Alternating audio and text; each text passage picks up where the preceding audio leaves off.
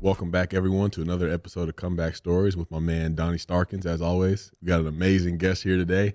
We got my boy.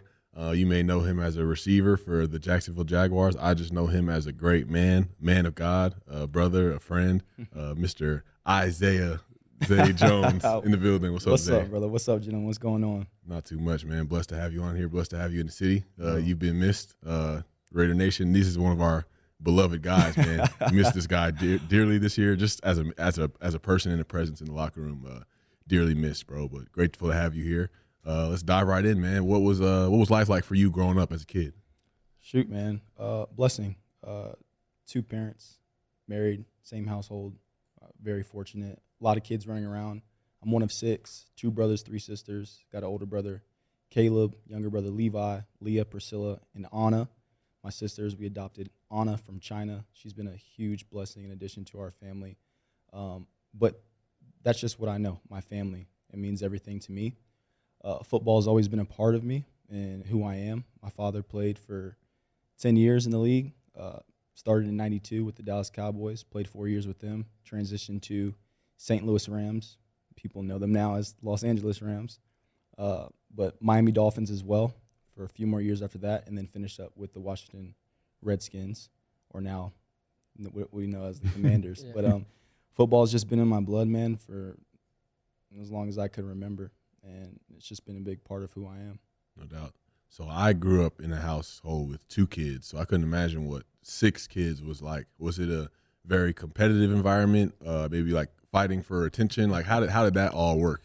Um, I mean, yeah, it was it was super competitive, uh, especially when it came to the video game. You know, like old NCAA when they were still making it, and, and Madden and things like that. But um, we we loved each other.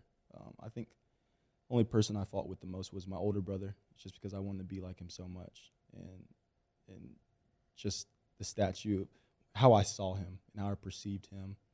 Um, but we were just so close knit. I, I think my parents did a phenomenal job of um, raising that many kids. I remember just the discipline that they instilled in us. Even when we would go to restaurants and things like that, people would be like, "Are these all your kids?" And they're so well behaved, and you, you don't really realize the importance of that until you know you become an adult and you, see children, you're around chil- children and things like that. And so, yes, it was competitive, but we loved each other. We always had each other each other's backs, and th- they're truly my best friends. We love asking um, who was a, a a great teacher for you growing up. In some cases, positive, negative, depending on how somebody's childhood was. But it really sounds like that was your dad or your parents. Like, what were some of the the principles and just uh, you know character qualities that they instilled in you that you still live by? Yeah, definitely. It's a great question.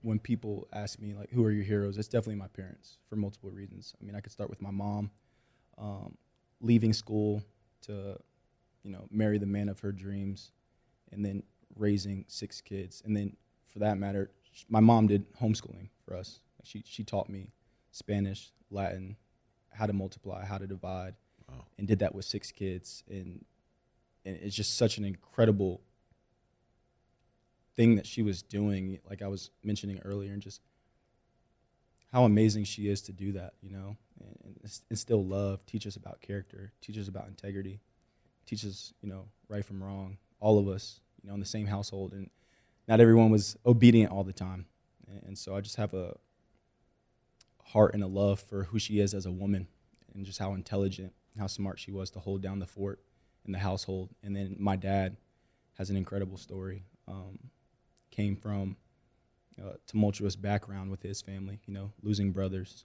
um, brothers dying, um, you know, his father murdering his mother, and growing up really with not a whole lot of guidance, just trying to figure it out, and makes it out of a situation he's not supposed to make it out of, and um, uses an avenue of football to to provide and make something of himself when he shouldn't have been there. And I just really, I could dive deeper into all of that stuff, but I can really admire where he's gotten. But it's not just about Super Bowl rings, which he has three of, but like the character and integrity of him, um, the faithfulness he has to his wife, my mother, um, the commitment he has to his kids to see them succeed. There's so many qualities of my parents that I could only hope to be um, as a man one day, and those two would definitely be my heroes for, that, Mm. for those reasons. No doubt. I see how present your parents are just from the few times that I've been around them. They're just always there and they Yeah. want to be around you and just be there with you. So shout out to shout out to all the parents out there that are really uh, you know, carrying that burden for their children, uh, doing whatever's necessary. Um, and for the fact that they overcome what they the cards that they were dealt. Like we have our mental health issues, we have our our issues that we're fighting to overcome and be better men, but they didn't always have examples for to how, how to overcome. But here, your dad is through Yeah. all he's been through. Your mom as well, being able to overcome and provide a good example, provide a good childhood for you. Like we got to shout out to parents real quick, man. Just, just, exactly. you know, let, hold them down with respect. Exactly. Exactly. But um, even with my parents were tremendous as well. Um, but for me, I still experienced a lot of pain growing up uh, outside of the household. Like for me, like it was not being black enough and just being a lot different than kids my skin color looked, and just like for just a, I was a weird kid, you know what I'm saying? But I was Mhm. interested in a lot of things, and that was uh, hard for people to digest. I guess is there an early memory of pain for you that may have changed your perspective a little bit from just social groups or whatever it was that may have impacted you in a way? Sure. Um, I mean, I, I think I could touch on a few things here. Um, I think for one, how well spoken uh, we were as as young kids. Um, you know, it was it was kind of like, you know, why do you talk white? Mm, It's like, well, what does that mean? Because I know how to speak or I know how to pronounce words or you know things like that or you know if I had my shirt tucked in because I went to a private school and as I transitioned to public school it was it was a little different Right. at first or like he you know he hangs with the white kids you know like he doesn't have black friends or he's not diverse or he comes from money because his dad played Mm. in the league that like he's not one of he's not one of us because he doesn't really understand Right. what we go through you know? So I, th- I think that was definitely there um, not only for me but for all of my siblings. Um, i think that we lived in a very affluent neighborhood um, in austin texas. I grew up in austin texas. And we were kind of you know the accepted you know black family so to speak. You know uh, we're not a threat or anything like that you know and Yep. and it's crazy because as time had gone on um, some things had happened to my family you know some a lot of stuff had gone on. There was legal trouble with with kids and there was you know instances where my dad was getting blamed for stuff that he didn't do which actually he um, overcame that. But you started to see how those people who were so infatuated that my dad played for the cowboys and had all these kids and were so talented and loved us and invited us over and everything was great turned into uh, i'm not going to re- respond to their call anymore. Or yeah we we knew them you know but we're not really we're not really close to them Mm. you know? So there definitely was that um, from a standpoint of how we were viewed what we were accepted for but what we were still shunned as. So there's definitely that. And i think personally for me a lot of pain came from the fact that as a young kid i didn't know how to oftentimes manage you know my dad played pro 10 years three super bowl rings. My older brother is a five star recruit. By the way he committed to texas uh, basically like his freshman sophomore year. So like they had all of this this glory in a sense and i was like a little runt. I didn't really hit a growth spurt until my freshman year of college and i struggled with feeling sort of inferior or not seen. Mm. um, and then as time went on i began to channel that feeling of being overlooked or not being as good as my brother or my dad having those expectations well your dad did this and your brother did this. What's wrong with you? Right. you know um, and looking back like that, that was that was really stupid for people to even say because you know football doesn't define you. It's something I, I wanted to do and i loved and i'm grateful for how i came up but like I, my dad would have supported me if i was like pop i don't want to play ball. I want to i want to play the piano or he would have just been like do your best then be the best at it and so um, I was looked at sort of differently because I wasn't a five star recruit or six foot tall at an early age, like both of my brothers were. So I definitely had a lot of pain and insecurity that came from feeling kind of outcasted in that sense. I'm just thinking about the knowing your story, the the not black enough story, which it Oh, yeah. sounds like is Exact very same. similar Exact story to yours, which I have to imagine you guys have shared these similar stories and probably why you guys have a, a pretty solid bond. Mm-hmm. But it's interesting that that that not enough. That's basically what it is. The story you would mention. My dad's in the studio today, and he's got a shirt on that says "Love Yourself," Yeah. and this is kind of like a theme that I've had, and I have retreats that are named "Love Yourself" and shirts, and this is why. It's because there's a common, like a universal problem that I see, and it's that we're not enough, that we don't love Yeah. ourselves enough. And so when that wound is being hit, like you know, it's being validated. You're the runt. You're not. You're not. Um, you're not meeting the expectations that other people have of you, like of your own size. Yeah. So you're constantly being hit. Your wound of not enough is being hit like nonstop. and it's it's hard because I remember what, everything you said was was very pure, and I agree. And I, I just remember like not being able to gain weight, you know, fast enough, and all these things, and I couldn't play varsity, and it was things I couldn't even really control, Yep. and it psyched me out because I thought I was doing something wrong, mm. and that's dangerous because I completely believe that God's timing is perfect. And it's easier said than done to trust that, right? And have faith in that. When your identity is rooted in in the wrong things and you're forcing something like I can't make myself taller.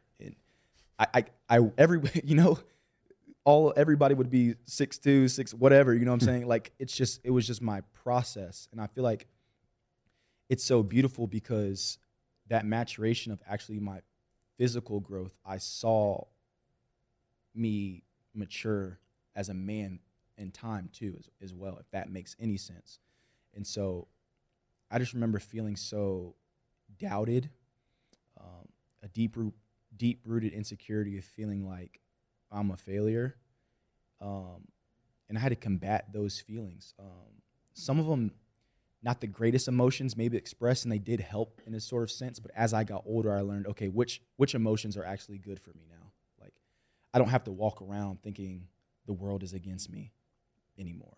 I don't have to carry that you know? So i can channel um, things in the right direction for myself and, and come with a better perspective but definitely at a younger age it's hard to kind of sift through all of all of those emotions especially in your adolescent years you know so many things are going on in your mind How did you navigate through it, or who who helped you?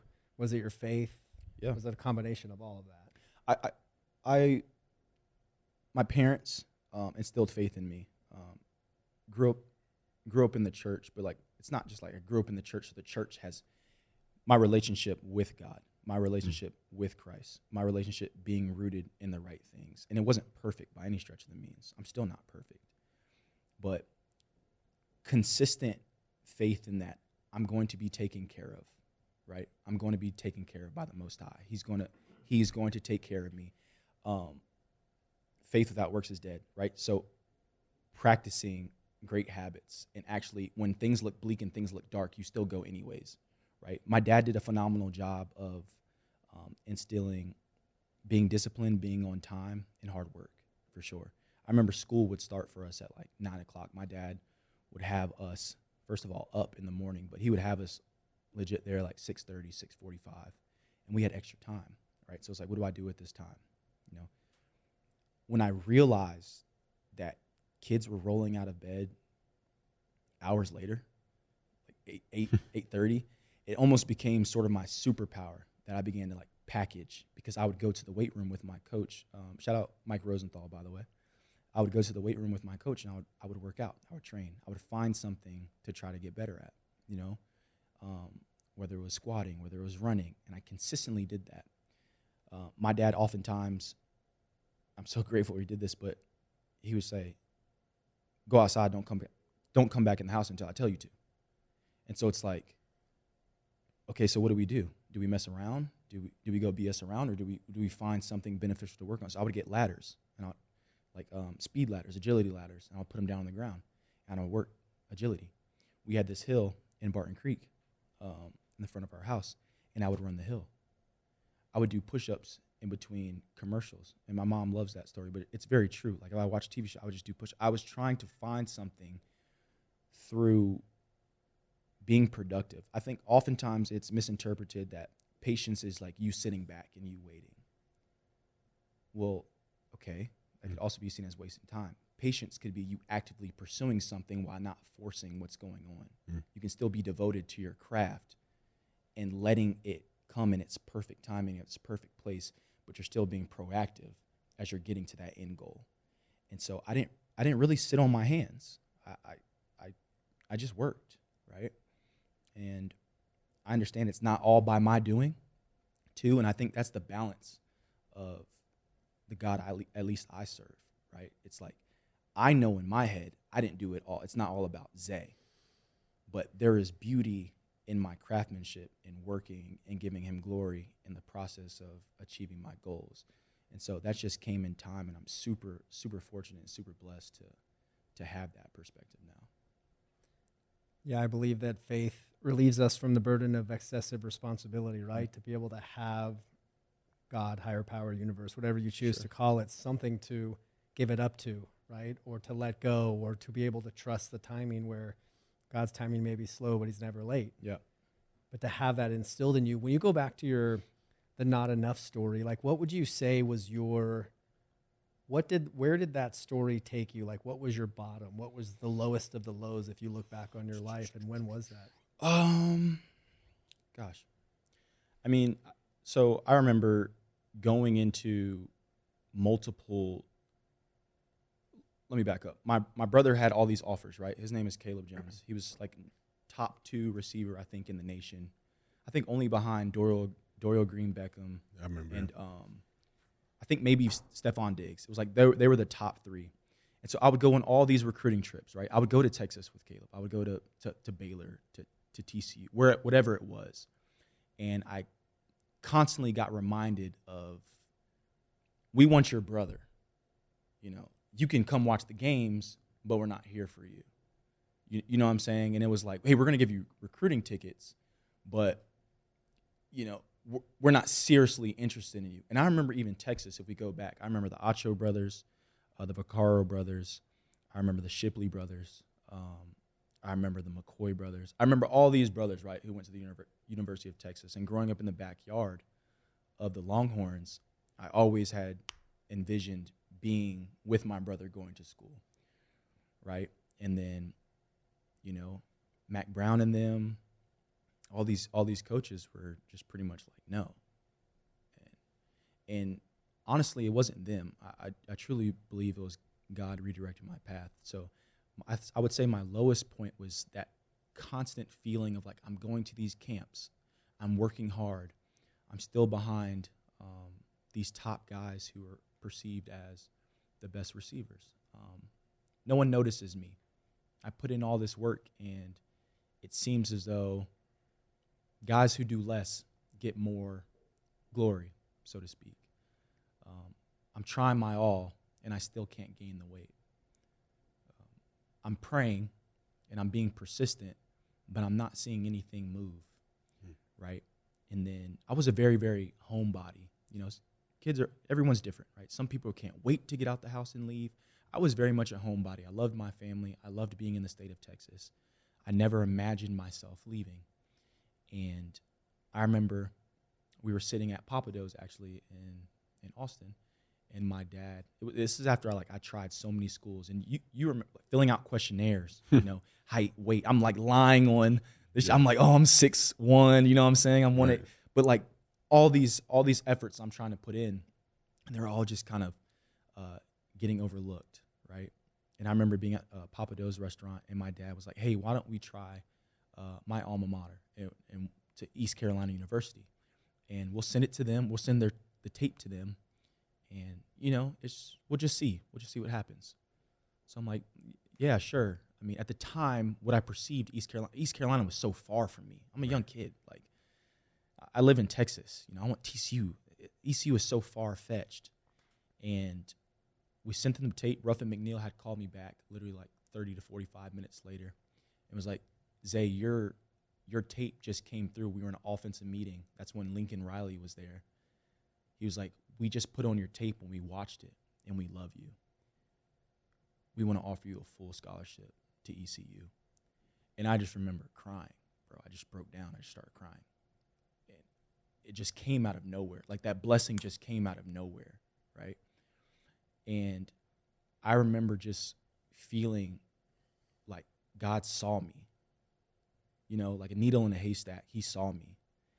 And I committed to East Carolina. I waited a little bit because it was so emotional. My parents were like, just wait a second. You know, and we thought maybe there would be more, but like, I still believe those those were blocked because I was supposed to go to East Carolina. So I go there. The only offer I have, um, you know, fourth, fifth on the depth chart going into training camp, and then you fast forward, I had broken two to three NCAA records and you know hold all these accolades and end up becoming a, a second round draft pick.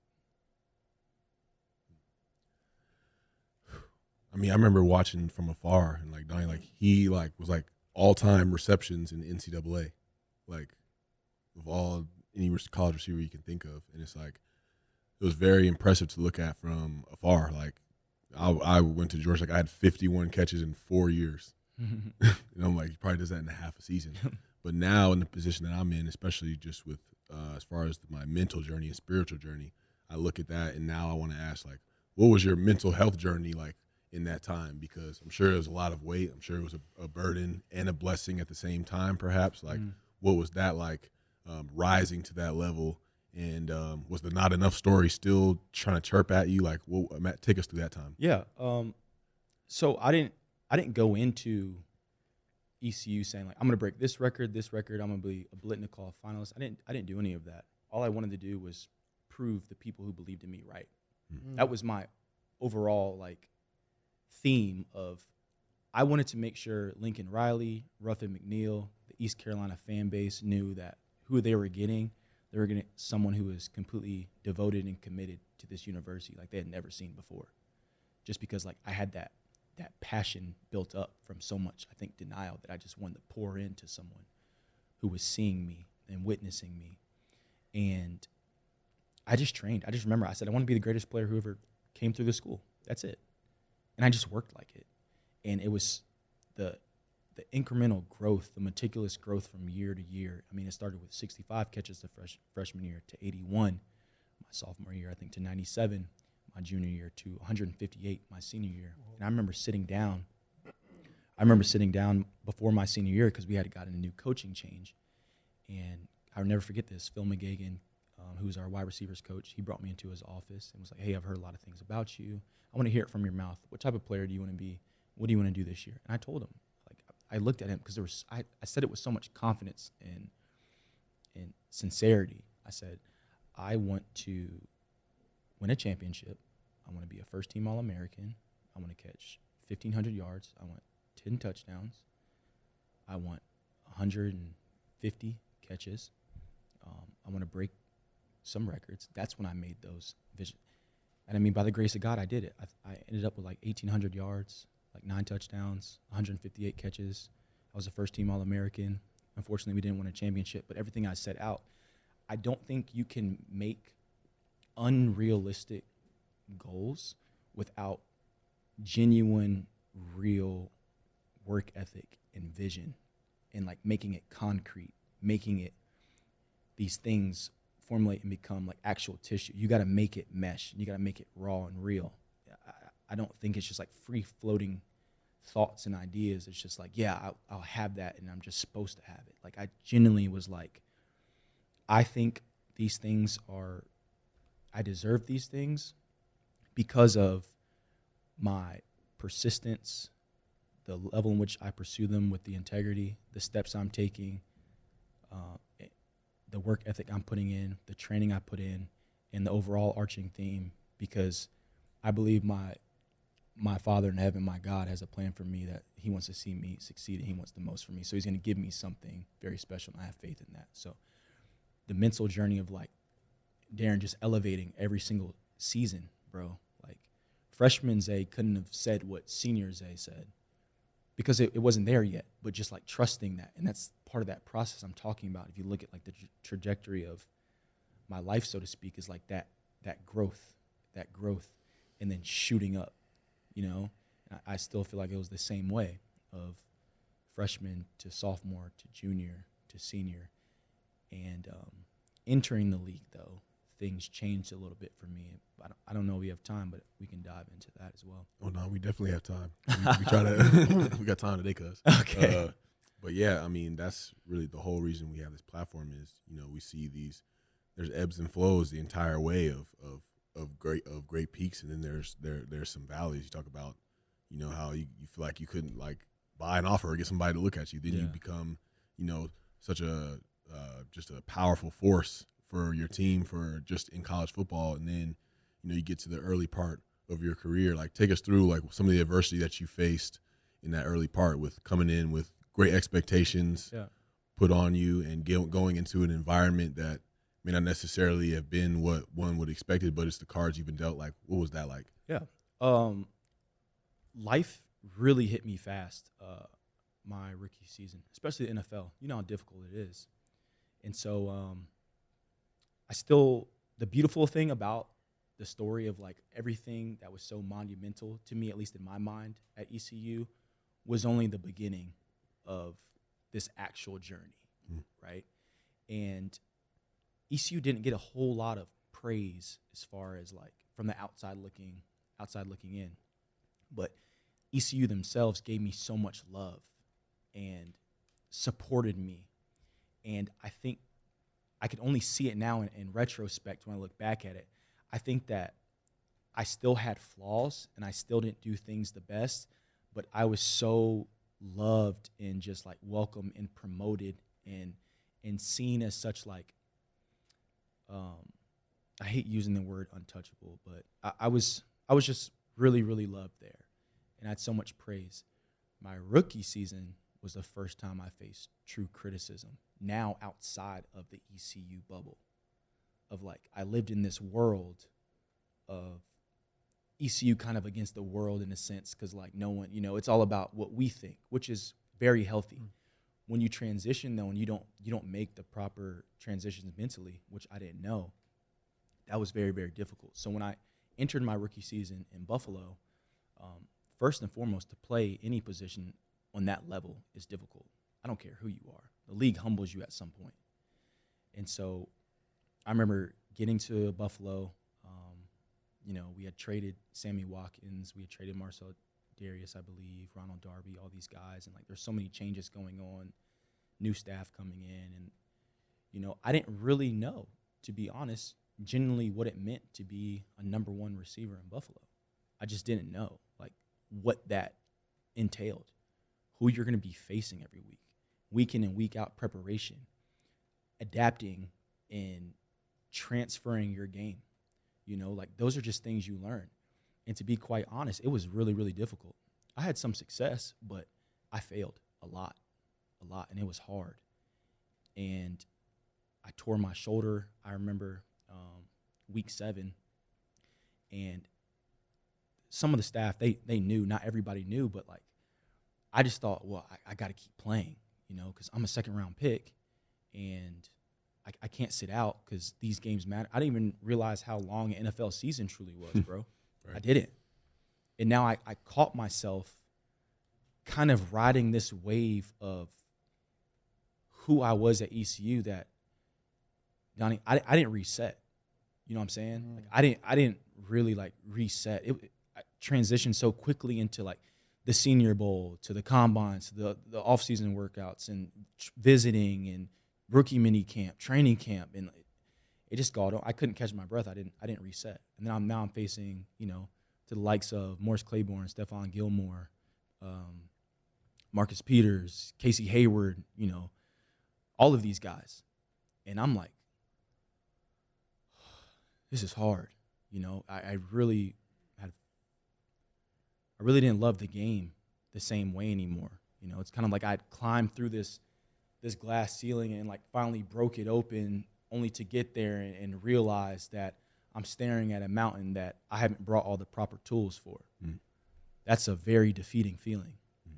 And I remember feeling suffocated through that season of like, it's week in and it's week out. Um, I finally got to the end of that season. And I was so, I was so elated for that season to be over because I was like, dude, I just need to to rest. Um, but then I didn't rest in the right ways, right? I went down a little path of trying things I shouldn't be trying, dabbling in situations I shouldn't have be shouldn't have been in, you know, surrounding myself with with people that I shouldn't have been in. That ended up me that that made me end up getting into trouble. I got arrested in L.A. It's actually the first time I've talked publicly about this. Um, I remember getting in trouble in L.A. and that was to me the the pit right there. Um, because although yes, it's hard and it's difficult, I just had so much growth and learning to do, and I didn't actually realize it. That I felt like I had squandered my opportunity with the Bills organization, and there were things going on that, you know, but I'll, I'll keep it more just personal. I felt like I had really wasted that opportunity, and I felt terrible about it. Like these people have invested in me. Um, I could blame whoever. I mean, that's not going to help. And I remember sitting in I remember sitting in jail feeling like man, I really screwed up. I really screwed up. I was like all that for all that for how do you go from NCAA records to you know, underperforming your rookie season and in jail? How does that work? And so I really had to ask myself like who do you want to be as a man? What type of character are you going to have? How do you want to? How do you? Where do you want to go from here? I remember coming back playing my second year. I, I played pretty well. Actually, had seven seven touchdowns. You know, I, I, led the team in like most of the categories as a as a receiver. Um, but I still feel like my image was tainted a little bit. And Buffalo Bills Buffalo Bills fans, man, like they love their football, they support their team, but they, they don't shy away from speaking and saying how they feel. I let a lot of things infiltrate my mind. I heard a lot of outside perspective. I, I would just look at people and just, I would kind of be like, do they know? Now I'm like paranoid, you know, walking around Buffalo. Like, do they, you know, I'm, I'm still, what, 22? I'm walking into Wegmans and like people look at me. I'm like, are they looking at me because they know I play for the Bills or are they looking at me because I got cuts and, and scars on me and they know I've been arrested? You know, I went through a, a huge mental battle on top of what it takes to play in this league, you know? So, I just had a lot going on, man. Um, I would say that, that jail was my my lowest point of like feeling that depression and feeling like, you know, people were calling me crackhead and a meth head and you do PCP and, you know, how do you have millions of dollars and you're just and it, like they didn't even know my own family situation. They they didn't know anything that was going on, but it was like that outside perception of like, bro, you had everything and you lost it. Mm what were some of the tools that were missing? You talked about your your um, first season, your rookie season, that there there weren't there were tools that you did not have. What were some of those tools that maybe you've picked up in these last few years? Yeah, for sure. I would say just how to prepare. First of all, how to prepare your body. You know, you think at 21, 22, 23, it's like your body's going to run forever. I mean, which at that moment in time it will, but there's going to be wear and tear how to be more proactive than reactive. What I mean by that is how do I get on top of preventing injuries before the injury gets there? You know, things like that. Um, mentally, how to prepare your psyche for a football game. So it's not like I go to practice, I come home. I go to practice, I come home. I call it autopilot mode, which I was on because I'm like, well, I just this is my job. I go to practice and then, you know, I mean, whatever happens, happens. They they pay you, you go home, and then you just wait until game day now, you know? And that's not how it works.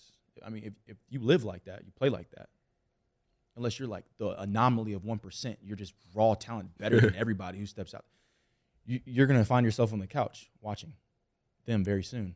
So it's like the mental preparation of like, okay, I need to be tactical and have techniques about how I'm approaching this upcoming week.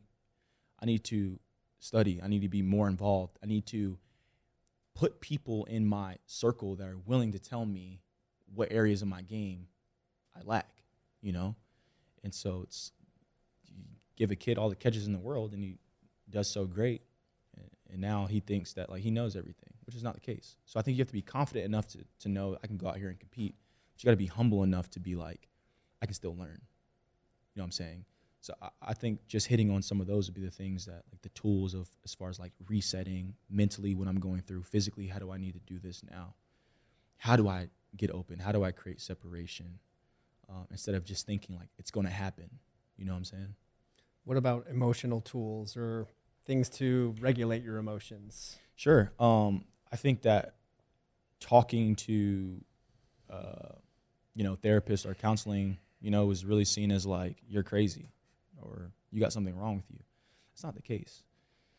You know, as both of you guys know, and people need, especially men, need someone to talk to just to get things out in the right way and learning how to unpack what you're feeling. You know, I used to be very critical of myself of I don't feel like playing football today or maybe I don't love the game as much right now as like there's something wrong. Well, now I've realized no there's not anything wrong. I'm human, right? So how do I unpack that and how do okay, you don't maybe you don't feel completely in love with the game that, today. That's okay. Right? What is the basis of what I need to do though? What I have to create a standard of myself of how I'm going to carry myself regardless. Right? I'm going to stay within this framework and it can bend a little bit, you know, but I'm going to stay very level of how I'm going to approach my day and putting better thoughts inside and having better conversations and like not forcing myself to like I have to feel this way or I have to to you know what I'm saying like I have to have this elation of of being here right because like oh you play football it's the most amazing job in the world so you're just you're supposed to be happy you know what I'm saying it's like Darren how many times have like bro some days get hard Nobody is gonna be happy when four body parts on your body hurt 365 days a year. You know what I'm saying? Like, so, so it's like you're supposed to be grateful. So it's like, yeah, okay, I'm, I'm supposed to be grateful. So I can't now. I can't express that I don't got it today or whatever it is. You know, and now you feel like maybe you got to put on this this smile or this front because now people are gonna think that you you're not happy to be here or you don't love football. Like you're not a football football guy. You know what I'm saying? And so I had to learn that like I can still come to work, do my job, be cordial, be loving, be grateful, and still have things that I'm processing and, and going through. And that's okay. That's completely okay. That doesn't mean now I neglect what I'm supposed to do or you know I have an attitude towards people, but I've had more grace for myself in understanding that like some people may view me as you know a superhero or a football player. So there's, but I'm still a person, and I, I still go through things and giving myself space, even within the day of time, maybe like 10, 15 minutes. Just be like, bro, it's okay. It's okay to feel the way you feel. Process it, think about it, pack it up, proceed forward. You know what I'm saying? I didn't know how to do that rookie season. So I thought that you know, a lot of people have deemed my character to be like a very outgoing, um, you know, bright, fun, talkative person, which I am. But that doesn't mean I'm like that every single day. You know, like I go through things, you go through things. We all have things in our heart that like we maybe we struggle to to verbalize. You know, I, I wear my heart on my sleeve. Like you'll know when I'm sad or upset or, or mad. Or, so it's like dude, that's completely okay. But how do you work through that? I think that's what emotionally I have, I've learned um, more so as of recently. But de- definitely did not have that my my rookie season. I mean, it, this is the essence of loving yourself. Yeah. And self love, and yeah. and also having the awareness of this core wound of the not enough story, which it sounds like was was there, right? Yeah, Growing yeah, up, high school, and then you have this image of perfection you have to meet, but perfect isn't even real. Yeah. So then you're constantly validating the not enough story, trying to be perfect, and days you're banged up and want to rest, and your mind is saying you need to do more. Yeah, yeah. But the key, you've said it multiple times um, for anybody else listening, what, whatever, if you have an unwanted emotion coming up, you're not feeling worthy, if you're feeling inadequate, or you may be messed up, to say it's okay. Yeah. That's the piece. There's an acronym STOP, which is like I'll use it as a pattern interrupt for coaching clients, which is the S is for stop, the T is for take three breaths, the O is for observe what's happening, Mm-hmm. come into your body, scan your body, and the P is proceed. Yeah. Proceed with love and kindness or love and compassion, where you can say, it's okay to feel this. Yeah. I'm not weak. I'm not afraid. I'm not fucked up Yeah. Yeah. for feeling this. It's Yeah. okay. yeah. I'm a human being. Definitely. That is like such a radical piece of the the self compassion aspect that I think so many people are missing, especially men. Yeah, I mean, I think you you said everything. You yeah, you just said it. I completely agree with you.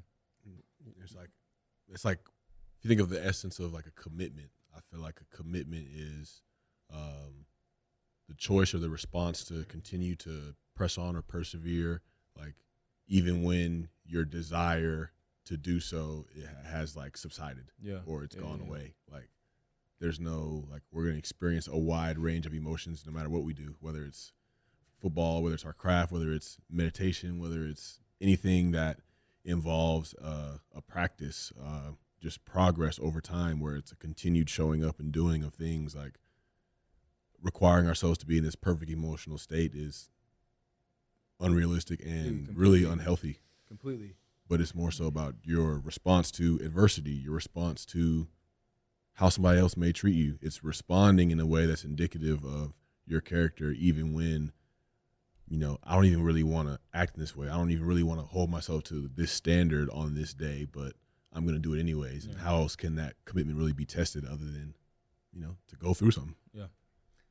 I know you said I said everything, but I feel like you said everything Mhm. in that last um, series of um, conversations that you just had. I mean, there's so much I want to bring up, like going back to your values. Like, I believe that you are who you are today and you are where you are because of your values. Like, you just um, embody and are like resonating, really embodying just solid core values. Yeah, And it, it even goes back to the goals that you set to your college coach, which all of those goals, for people that are trying to set goals and you're not achieving them, sometimes we set goals, but they're not based on our own core values. Yeah. You have to know your core values. You better know who you are before you set those goals because oftentimes we're setting goals around what um, the world thinks, what our family thinks. And Yeah. it's like we have to know who we are. And also, it's important for all human beings, but especially you guys, with just being infiltrated by so much external noise and people wanting your attention and trying to Yeah. pull you off your center is boundaries. yeah, You have to know your values to set boundaries because a boundary is getting crossed when a value gets stepped on. But if you don't know your values, right, you're gonna just going to let people walk all over you all the time. So there's just so much there. And I just really um, want to acknowledge you for your values and what a gift. And I don't think so much of it comes from faith and this process of life and this journey that's led you to this moment right here. thank you very much. I mean, you saying that means a lot. I really appreciate that. Yeah, it's very clear.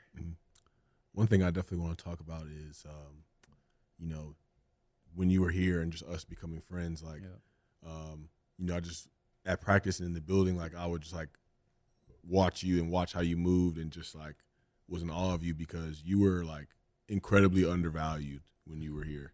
Uh, I'll come out and say it. I don't give a man, man was incredibly undervalued, but you still showed up to work every day and you were the hardest working person on the team. I mean, it'd be if you and Max were one A, one B, I might put myself like two yeah you know, yeah, like- yeah. and um, it was just incredible because every day it was um, probably reminders in your head of like, man, this is not like the situation I would prefer, and especially with the way that I work Mhm. and the way that I produce when I given opportunities on this practice field. Mhm. Like, how do you show? How did you show up? Like, what was the key to having a good mindset? Because I feel like a lot of people listening may be in a situation where it's like, man, I feel undervalued, or I don't feel like I'm getting Yeah. the respect I deserve, opportunities I deserve. Like, how would you help them in in their process? Yeah, yeah. Um, gosh, that's a lot.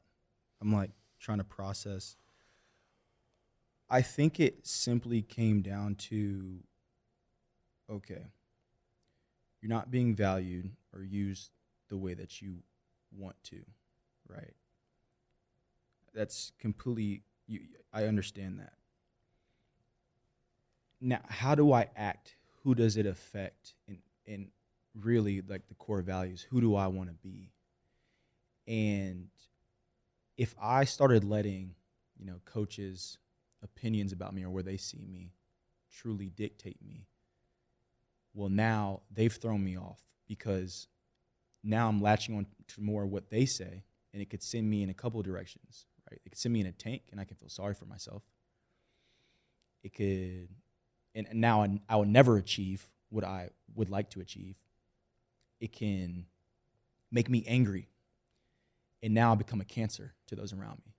Now people don't want to be around me. You know what I'm saying? Because of my attitude and what it radiates. It's like now every time they're around Zay, it's like, yeah, dude, he's cool, but like, bro, he just he's it's something about he just it's just negative. It just brings me down. You know what I'm saying? So I really had to evaluate. Okay. Truly, is this all about me? Once I get out of my way, Mhm. now I can see things from a greater perspective, which is not. You know, and I think oftentimes if you're struggling, maybe you're seeing everything solely about you. So I try to go in I try to have a balance with this. So I don't want to be hypocritical, but like I go in waves where I got to protect myself and I do have to be a little bit selfish in order to pour into other people.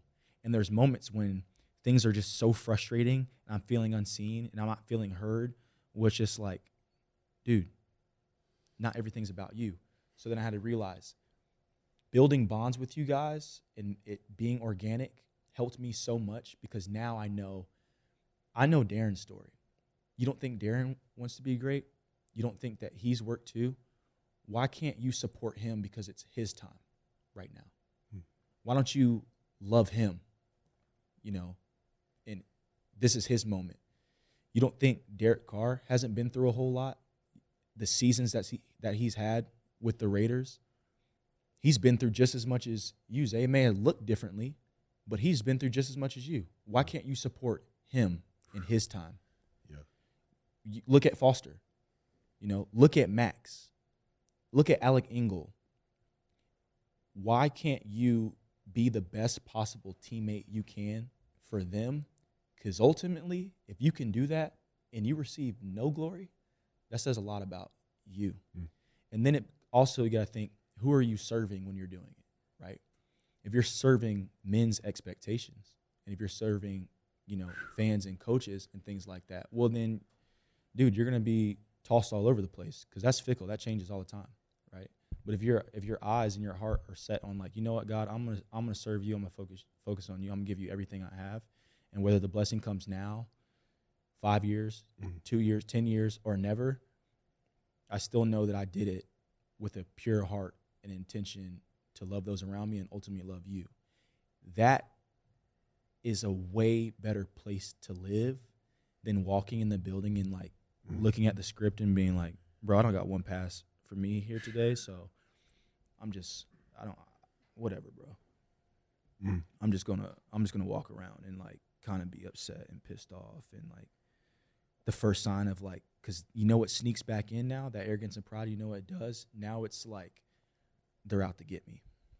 Victim. right? Victim right? They're out to get me. Oh I, I know he never liked me. So i mean it just that's how it was supposed to go. Now there are some real circumstances of people who had like really really bad break like or whatever it is but like if you take the victim role bro that doesn't help. It really doesn't. I i agree. With- let's I'll, I'll tell you know my my siblings or my friends or whoever it is i'm like okay bro let's have a pity party for five minutes and then let's talk about how you know? So i had to really really work through that and that's a daily thing you have to do right? And i remember there would be moments like that needle in the haystack where i was like when i was like god sees me. There would be moments i remember coach gruden um i remember coach gruden had called me in on one play in practice. It was just this one specific uh, route um, it was like from a nasty split. We would what's the one where we ran like 18 to 20 yards and we like shut it down immediately. It was like uh like almost like a lock or something like that. I don't know if you remember, but anyways, there was this one specific route that uh you know kind of guys were struggling on or for whatever reason like we just weren't hitting. And I remember practicing this route. I didn't do it in front of anybody. I practiced it just because I was like I think that's a good route for me. You know, I got good length, good speed but it wasn't for me. It was meant for somebody else. Um, I think it was meant for like uh, I won't even. It's not. That's not. That's not important. Gruden called me in and was like, "Give me Zay Jones." Zay, come on Zay in. Jones, Get me. Zay Jones. Zay, come on here and run this route, man. Let's see what you got, man. Don't mess it up, bro. I, I'm telling you. and then, uh, dude, bro, we broke the huddle. I, I had practiced it, so there's no reason for me to to be fearful. And Derek threw it, and I caught it. And it's like that wasn't like a spectacular moment to anybody else, but I remember that, right? So that validated right there that because you were prepared, you know, because you you didn't worry about. I could have had a terrible attitude. It was like that route's not for me, so why am I to practice it? Well, that's stupid. They got him on it, so like, man, I'm, it's never to come to me. What if they would have called me and I never would have practiced it, and then I missed that opportunity? And so there are little things throughout, you know, my season and my life that that like those glimpses that validated what I was doing was correct. And then we get to Monday night against Baltimore, and we're playing.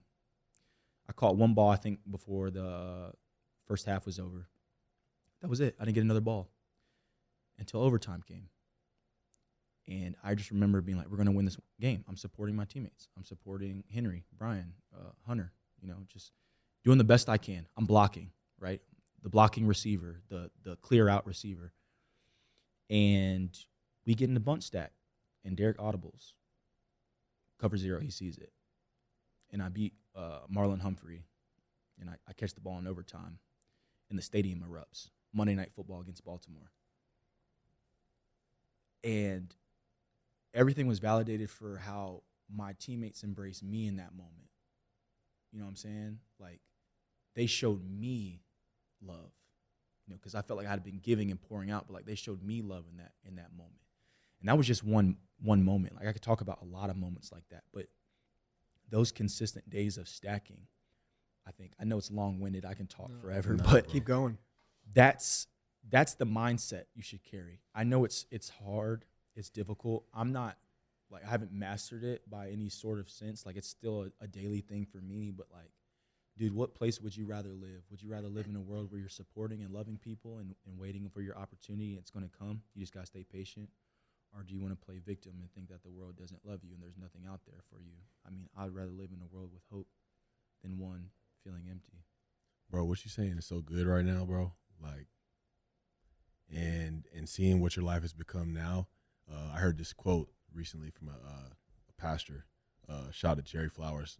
Dude, be preaching fire. Thought the ask cuz, but he said, if service is beneath you, leadership is beyond you. Yes, bro. If service is beneath you, leadership is beyond you.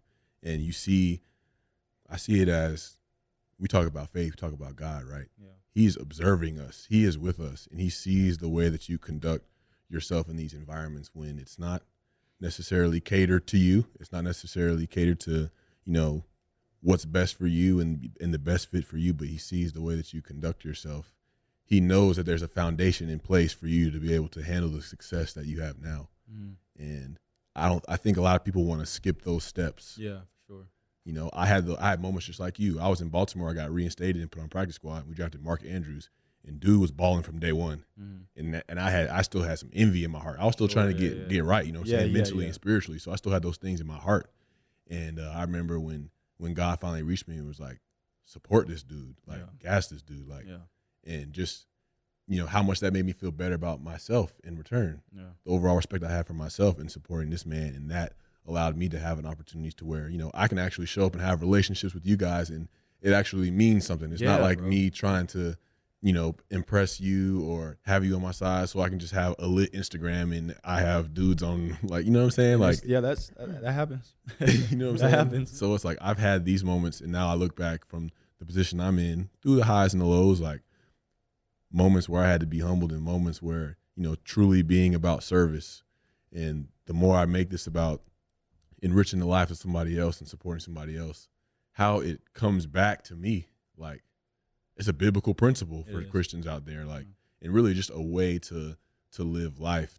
Because when it's all about me, my world just becomes smaller and Yeah. smaller and Yeah. smaller and smaller. But Yeah. when it's about other people and making this world a better place, making any environment I'm in a better place, my world gets larger. Yeah, And there's more for me to come in because God knows it's not just going to get to me and stop. It's going to be able to get through me sure. and be passed on to somebody else. So just know, bro. I, every time I look at you, I see that you are a true embodiment, bro. Bro, likewise, bro. You inspire me, bro, daily. You know that. I love this. I feel like I should slide back. nah, bro, get some of this love, man.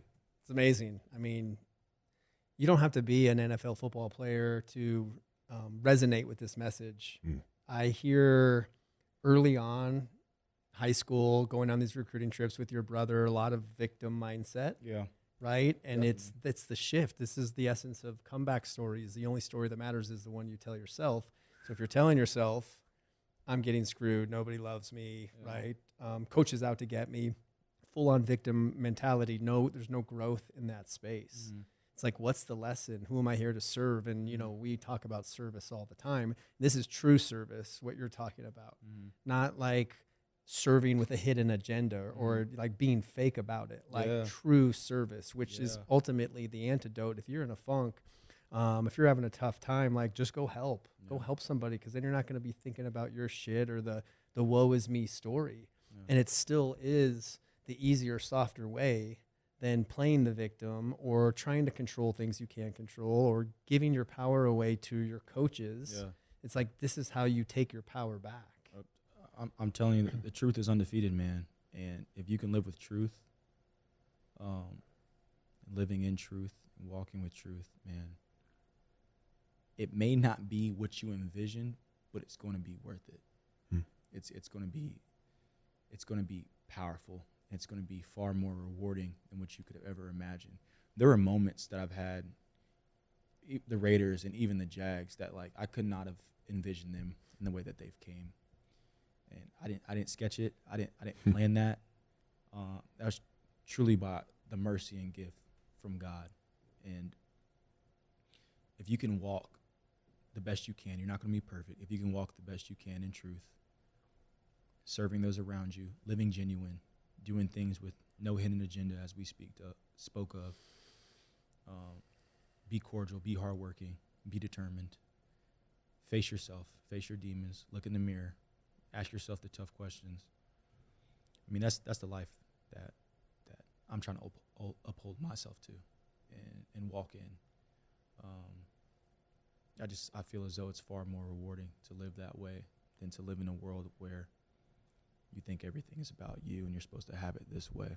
I actually enjoy now the surprises of life and, and what they bring and what God has in store because he shows up, man. Things look bleak. It's like a movie. Things look bleak. and it's like, I don't know how I'm going to get through this. And then you get through it and you're like, man, Every time. God is good. You know what I'm saying? You, it's just that, that real, genuine, refreshing, like, dang, God is good, bro. Those are moments that, that, that mean the most to me. So I'm just grateful to be in this position and now grateful to be with the Jags. Mm. i wanted to say earlier that i don't think you were the only one undervalued on your on your team that year or years following this is me speaking. Yeah, yeah, yeah. what would you say your your your you sound and embody this faith in your practices rituals? What do those look like today? Like we always talk about morning routines and consistencies. We had mark groves on a few weeks ago and i asked him what the definition of self-love was and he said mm-hmm. routines rituals and habits mm-hmm. and really sticking with those. What what do your practices look like? Do you have a morning routine meditation prayer? Like what are your non-negotiables these days? That's a really good question. Um, more centered around prayer and reading the Word and having God-centered people around you, I think is would be mine. Um, definitely staying in, in contact with with Lord, but aligning your prayer with His will. Um, oftentimes, I think, um, you know, we want things for us to be done. You know, I don't think there's anything wrong with coming and asking God for the desi- desires of your heart, but do the, desi- do the desires of your heart align with His plan and His will? So for me recently, it's kind of been like, okay, Lord, help me put put, you know, your eyes and your lens over mine. What do you desire? What do you want? And how do the things that I would like? Okay, what's the root of of why I want them? Mm. Right. That's tough intention Yeah. because I tell you sometimes, bro, it's hard because it's like I want it because, and then it's kind of like shame, like, Mm. uh, you know I want it. You know what I'm saying? so it's like it's like okay, so help me, Mm. help me in those areas, Lord. Help me with my unbelief in areas that I struggle with. You know, help um, me sift through what I'm going through. So I think definitely prayer, but also listening, listening to God and reading, reading His Word. Um, oftentimes we speak to God, but do we listen? You know what I'm Mhm. saying? Um, and these are areas I can grow in in all of them. So I'm not saying like I'm completely perfect, uh, but then having conversations and having having people who will hold you accountable to the things that you say, I think are very very key.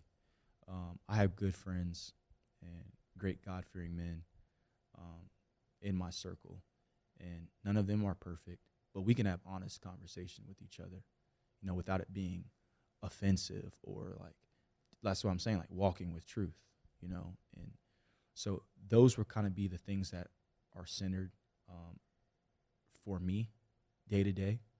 Um, I have not done any specific sort of meditation, but I think a lot of things in a lot of forms can be meditation. So um, breathing exercises, holding in for a four or breathing in for a four count, holding it for two, pushing it out. I do that often, even before I play. You know, but um, taking moments of recognition of being alive and what that means, being grateful, practicing gratitude. I think oftentimes puts things in perspective for you, or at least for me, it does. Um, reaching out to those I love, telling them I love them, thinking about them, and then acting on it, and actually praying for the people I say I'm going to pray for. Mm. You know, like now I'm going on a tangent, but like, no, bro, I'm gonna pray for you. But like, do you actually get on your knees and pray for them? Do you actually, you know, do you try to speak life into them?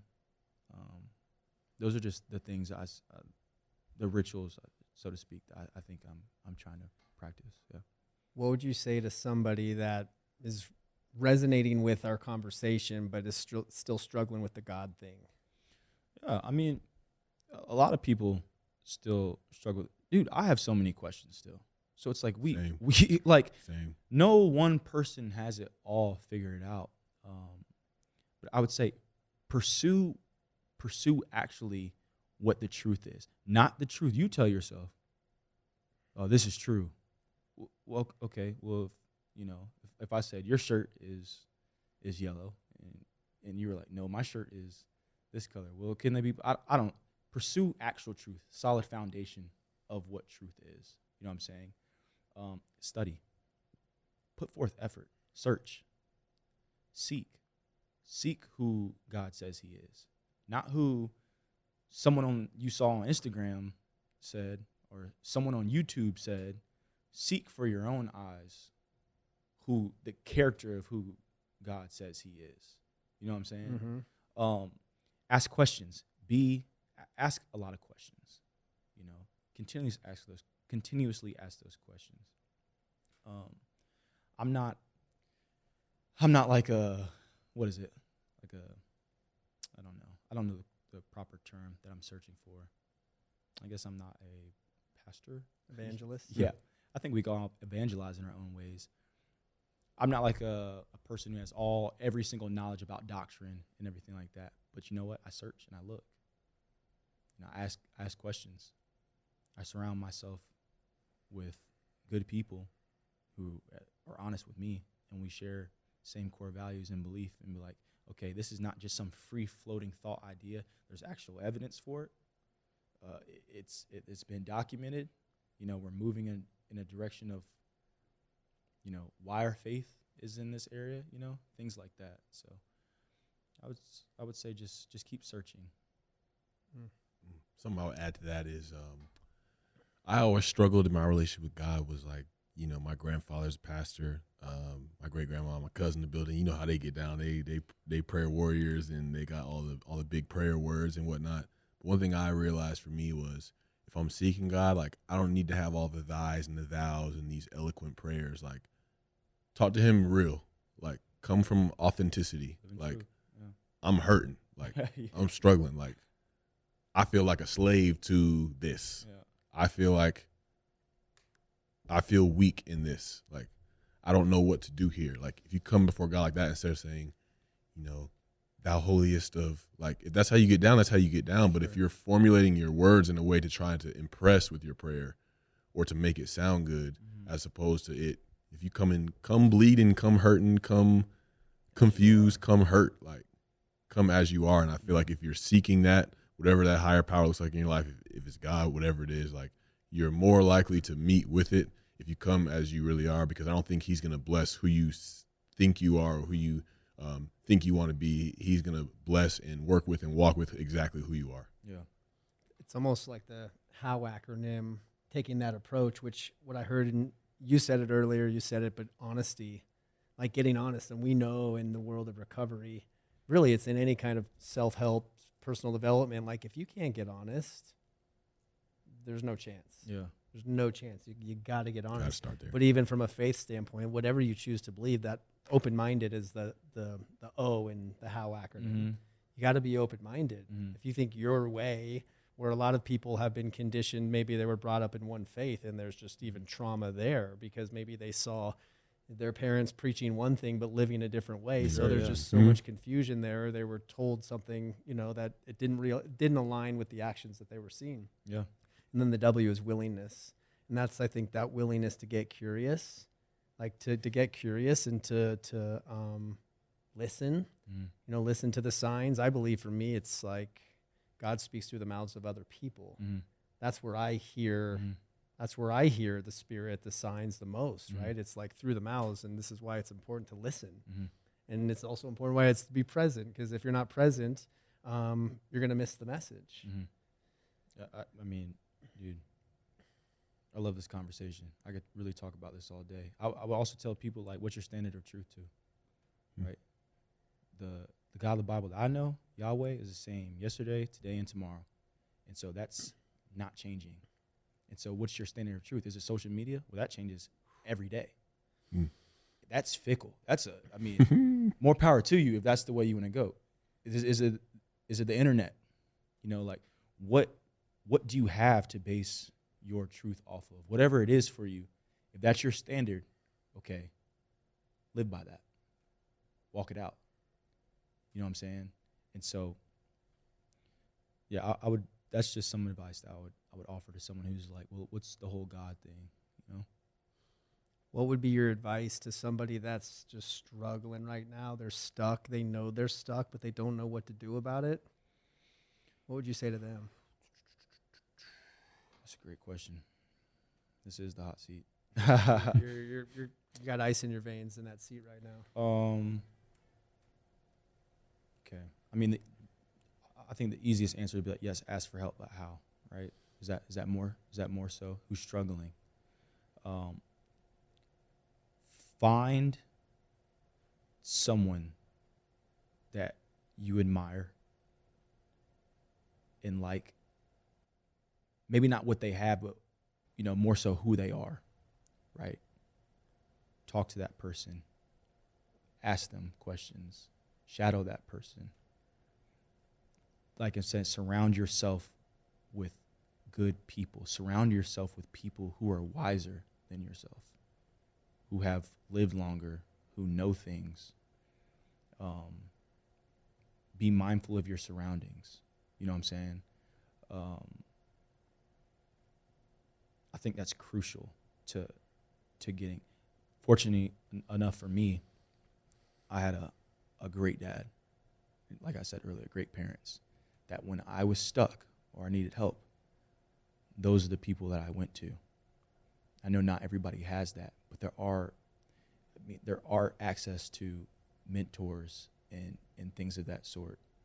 So I would say definitely try to find someone that you can emulate um, in a healthy, respective way to try to put yourself in a position like I would say for anyone struggling with addiction or things that, that they battled, look at someone who's overcame it and walks in a pure and graceful way and who's a sh- still a strong leader. Pick their brain, ask them, bug them. You know what I'm saying? like make them tell you like, okay, I need a break. You know what I'm saying? Like find someone that you admire. Um, and that perfect person. And I, I know who a, a perfect person is too. Yeah, that's what I would say. We ain't meant to live life alone. we're supposed to be amongst people. Yeah, We're community. supposed to be walking this thing out Mhm. uh, together. Um, and I'll leave it at that. community. Yeah, man. Thank you for coming on. I don't know what I was expecting, but I wasn't expecting this, and just um, I feel like we could go all day. The level of depth, um, again, the faith, just uh, what you embody, it, it should be acknowledged, Mhm. um, and it was a blessing to have you on with us today.